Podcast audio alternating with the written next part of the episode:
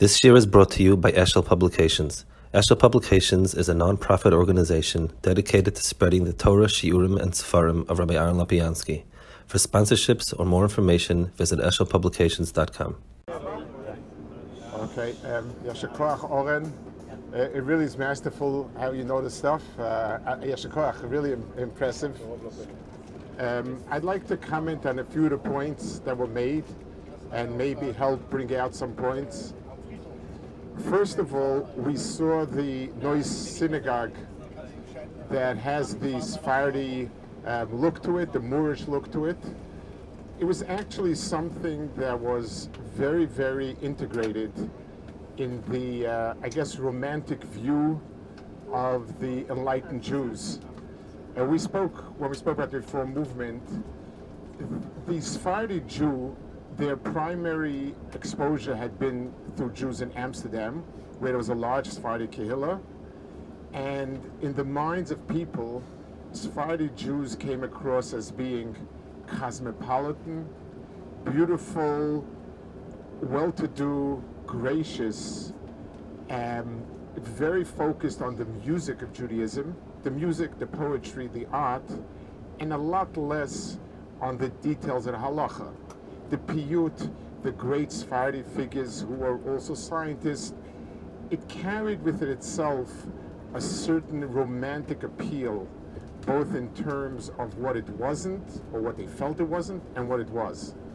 So building a synagogue with a Moorish look, sort of semi-Moorish, semi-European church-like, was an expression of, I guess, their feelings we are of an eastern shade of Christianity.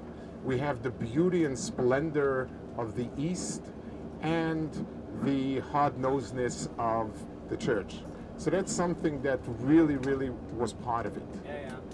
In terms of people asking a question of why people returned in 1945, how could they? So two things, and I think it's important to understand it on two levels.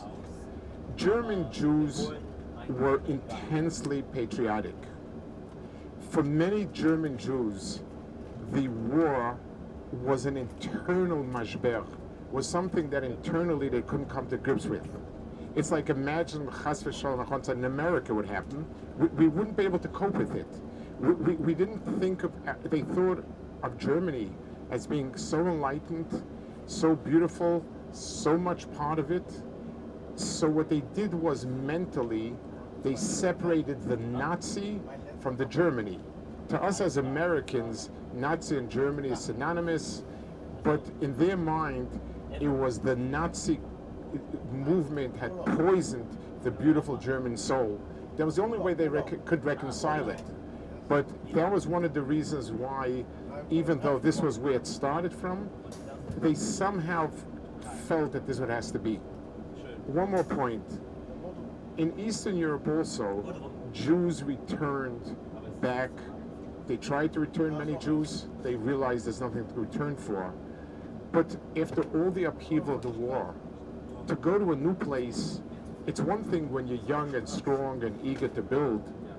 When you're 40, 50, 60, and everything you've ever had in life is buried here.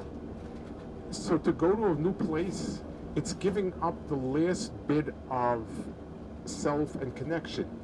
It was very hard. A, a, a cousin of ours, my wife's actually, told me, everyone speaks about the people killed and so on. Let me tell you something else. I lived in a courtyard where dozens of my family members lived. People would sort of build around so my parents, their brothers, their uncles, the aunts, the grandparents, the cousins, nothing was left after the war. I was, I was, I ceased to exist.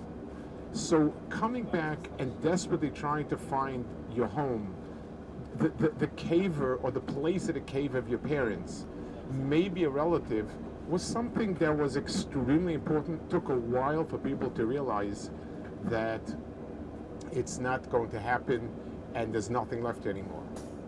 One more point, one final point.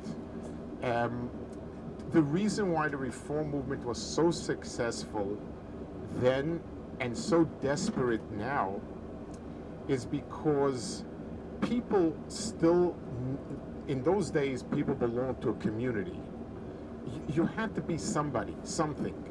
So you grappled, you were Jewish, but you were not like the other Jews. So you sort of needed a sense of community and you wanted its practices to be aligned with your comfort level. Today, that ceased to exist. The normal person does not belong to any community. He's not Christian, he's not Muslim, he's not Jewish. A normal Western person is. And he enjoys a little bit of everything. And that's why there is no need anymore for a person to belong. The new generation has no real inherent reason. And that's why there's a desperate need to find people coming in.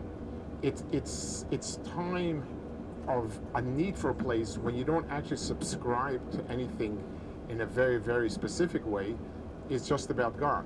And, and that's the struggle, um, certainly the conservative movement, which is imploding, and the reform. So, what the reform does is it, it casts its net wider.